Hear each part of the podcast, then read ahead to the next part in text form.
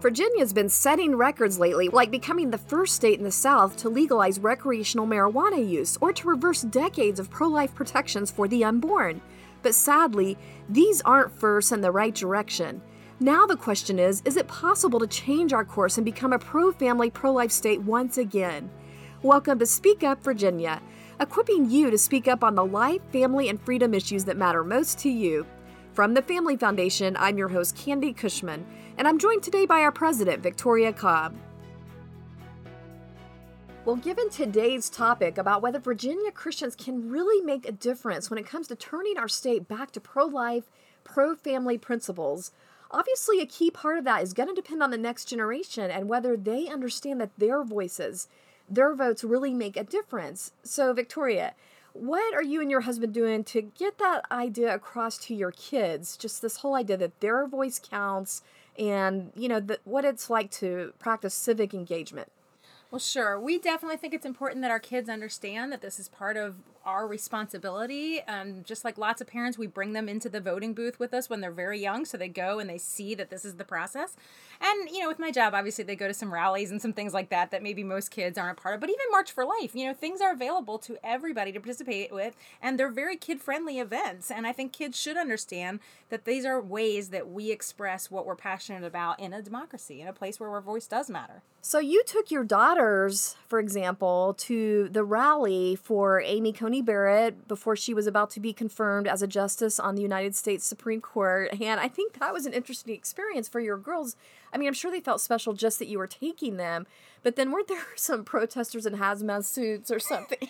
yeah, I mean, I'm not going to say that that involving your kids doesn't mean you won't have to explain some things. Yes, they literally watched people being arrested, you know, who were trying to break into the building where the, you know, confirmation hearing was being oh, heard. Wow. They have signs, they see things and hear things. So you have to think about what you're bringing them to and what you're willing to have a conversation about. But I, I still think those are learning opportunities. And I think at the right age, they should start getting involved and seeing it. Well, moving on to our topic today, I know a lot of Christians are concerned about how Virginia is steadily becoming more radically liberal, more pro abortion, more antagonistic to basic religious freedoms for churches and charities, just to name a few things. So I think the question on a lot of people's minds right now is can this be reversed? Can we turn Virginia once again back to- toward the things God holds dear, like protecting the sanctity of human life, protecting the family unit, really even our children's innocence when it comes to promoting uh, sexual experimentation in schools? It just feels like we're so far down that road with all of this. And I think a lot of people are having trouble feeling like it's possible to change course. What is your perspective on that? Well, sure. It can feel a bit overwhelming, and sure, uh, you could take a defeatist view of this and say we are just too far gone. But that's just not that's just not what we see through history. It's not what we see in the God that we follow. And so I would say this: it does feel like Northern Virginia and Richmond, these cities have an outsized influence on the vote in the state. When you have one in five, uh, it's like one in six voters in Fairfax County alone, which is right outside D.C., you sit there and think, boy, it is hard for the rest of the state that is mostly conservative to make their voices heard. But that is not insurmountable. And I would say this I have a lot of hope right now simply because we have watched such dramatic policy changes and they're not things that can be missed. You know people are going to see a casino go up on the corner of their area. They are going to feel recreational marijuana legalized. They're that's not going to be avoidable. And so i am hopeful that these kind of terrible policy changes that will harm our families people will see them and say we must immediately reverse course and make different election choices I really hope and pray that that is enough to wake us up, to really wake the body of Christ up, because that's what it's going to take. Um, it's going to take the body of Christ, Christians specifically, taking the lead on this. Do you think enough people are going to feel alarmed enough to be willing to risk their safety and comfort levels at this point to really have the courage to speak up on what's true? We sure hope so. I mean, that is absolutely what is going to be needed. And we want to believe that we are finally at a place for a long time. I think Christians could say, we're seeing things. I mean, example, you know, you see the florist in Washington state and she loses her job over one of these terrible policies. And you think, well, I'm not a florist. But I believe that now most Virginians realize with the Virginia Values Act, with other bills that have passed, it's not just a few specific areas that these policies are hitting everyone and that there's a cost to our faith and so we have to stand up simply to be able to continue to walk out our faith. Yeah, now I think when it comes to people getting more courageous, we can take some cues from what other states around us have been doing, especially when there are areas that have been predicted to be more liberal, but they've actually taken some steps back in the pro family direction. I think West Virginia is a good example of that. They just passed one of the broadest school choice measures in the nation. And this is a big deal because it makes schools more accountable to parents by allowing them to use taxpayer money to set up education savings accounts. Yeah, they can now freely use these accounts to fund homeschool, private school, and other options that best serve their child. And honestly, West Virginia is an awesome state to talk about because they've had a dramatic policy shift. They weren't always like this. They weren't a state that supported school choice, and now they're not going part way. They're going all the way, saying we have got to enable best education options for parents. So the encouragement is it can be done. We've just got to be willing to speak up, and our representatives have to be willing to speak up after hearing from us. And I just want to give a plug to people listening. If you're looking for ways to speak up, but you're just not sure what to say, or that you just don't have confidence to articulate your viewpoint on some of these complicated issues like transgenderism, um, I just want to point you to the awesome resources we have at familyfoundation.org. Look for the Speak Up conversation tips, and it's just a really easy to use Q&A format on everything from critical race theory to transgenderism to legalization of recreational marijuana. That makes it really easy for you to talk to your neighbors and loved ones on these topics. Thanks for tuning in if you're just now joining us for Speak Up Virginia, brought to you by the Family Foundation. For more information about us or the topics we're addressing, you can visit familyfoundation.org. That's familyfoundation.org.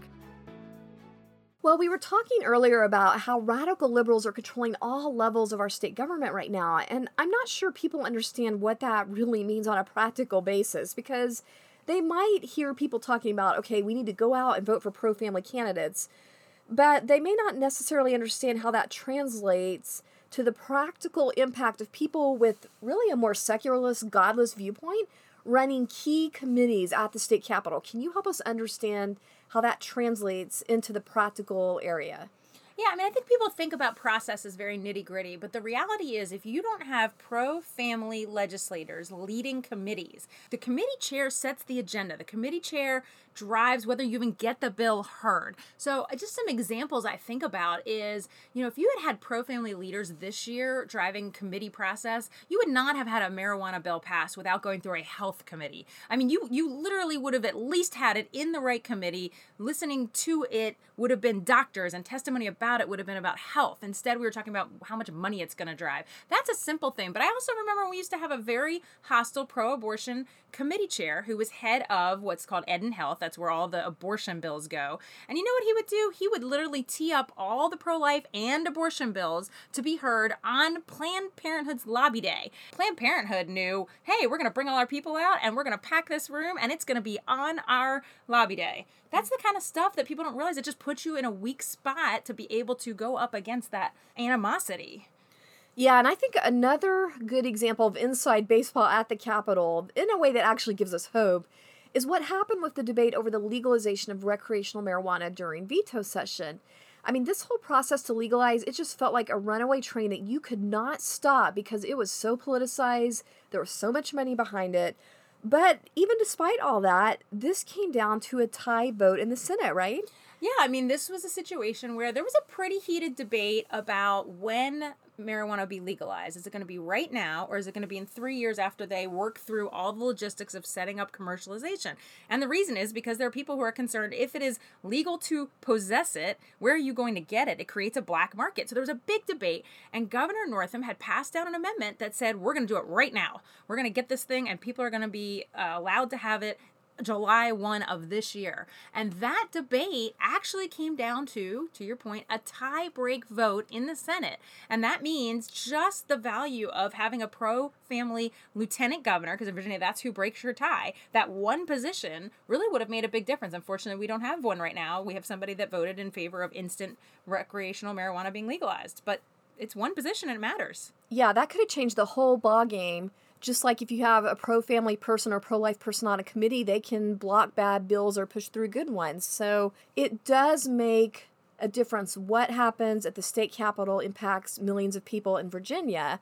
Um, so, how can people feel like they can make a difference in this next election cycle? Because we do have an opportunity to weigh into some of those key positions now.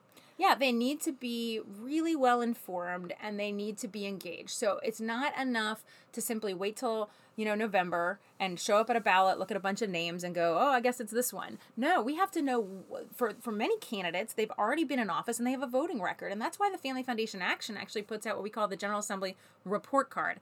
All we're doing is taking everybody who's already in our House, already in our Senate, we're looking at how they voted over the last two years and saying, have they voted in a way that's consistent with our values? So when you start thinking about, do I want to return this person to office, you can say, yeah, this person's voted my values or this person hasn't and so I want to pick an alternate candidate. We also provide something in October that's another, so I call them transparency tools, helping people be able to cut through the clutter and see what's really true. And so in some cases, uh, candidates haven't been in office. So you're looking at how do I know what they're really going to do? Well, the Family Foundation, the voter guide, the action voter guide that we put out, what it's trying to do is if we don't have a voting record, we ask them, where are you, where do you stand on these things? So we get it in writing. So a voter can make the best decision possible when they get to the ballot box. Um, I think one silver lining in all this is that Virginia is a bellwether state that sends powerful signals across the nation, and that's an influence that can be used for good or bad. Yeah, well, people do look at Virginia as a bellwether in part because we have these odd year elections. So, always in the year like this, we are the very first election after we've brought in a new president. So, people think of it as this is a state deciding do we like the direction we're going as a nation? And then they're thinking, what does that mean for what they call the midterm elections or the ones where we go and elect all the Congress people across the country. And so, Virginia, the beautiful thing about Virginia is we can make some great decisions this year and then we can give hope to the rest of the nation that, that we can actually make sure that we have a pro family Congress next year. So, we, what we do gives sort of either this hopeful feeling or sort of a defeated feeling to a lot of other states. Well, it's that time again, time for our Inconceivable Moments Award where we're featuring examples of the absolute lunacy and craziness that happens when our cultural leaders try to give guidance completely apart from biblical principles. And we're calling it the Liberals' Most Inconceivable Moments Award.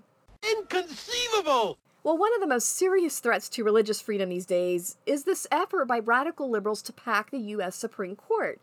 And what that means is, since they don't like the way decisions have been going lately with more pro life, religious freedom friendly justices on the court, they've decided to take matters into their own hands by simply packing more abortion friendly liberals onto the court, basically increasing the court from 9 to 13 justices.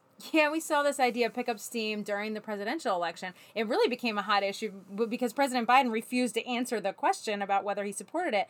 But now that he's in office, it's actually starting to take a more tangible form with the president actually establishing a commission to think about it, look at it, whatever. And the Democrats have actually put in a bill, a law proposing that they put this in action. Well, if it did pass, it absolutely would be one of the worst things that could happen to religious freedom and the rights of the unborn in this country. But thankfully, it's not really that popular right now, even among members of Congress on both sides of the aisle, because I think people see what a blatant power grab this is.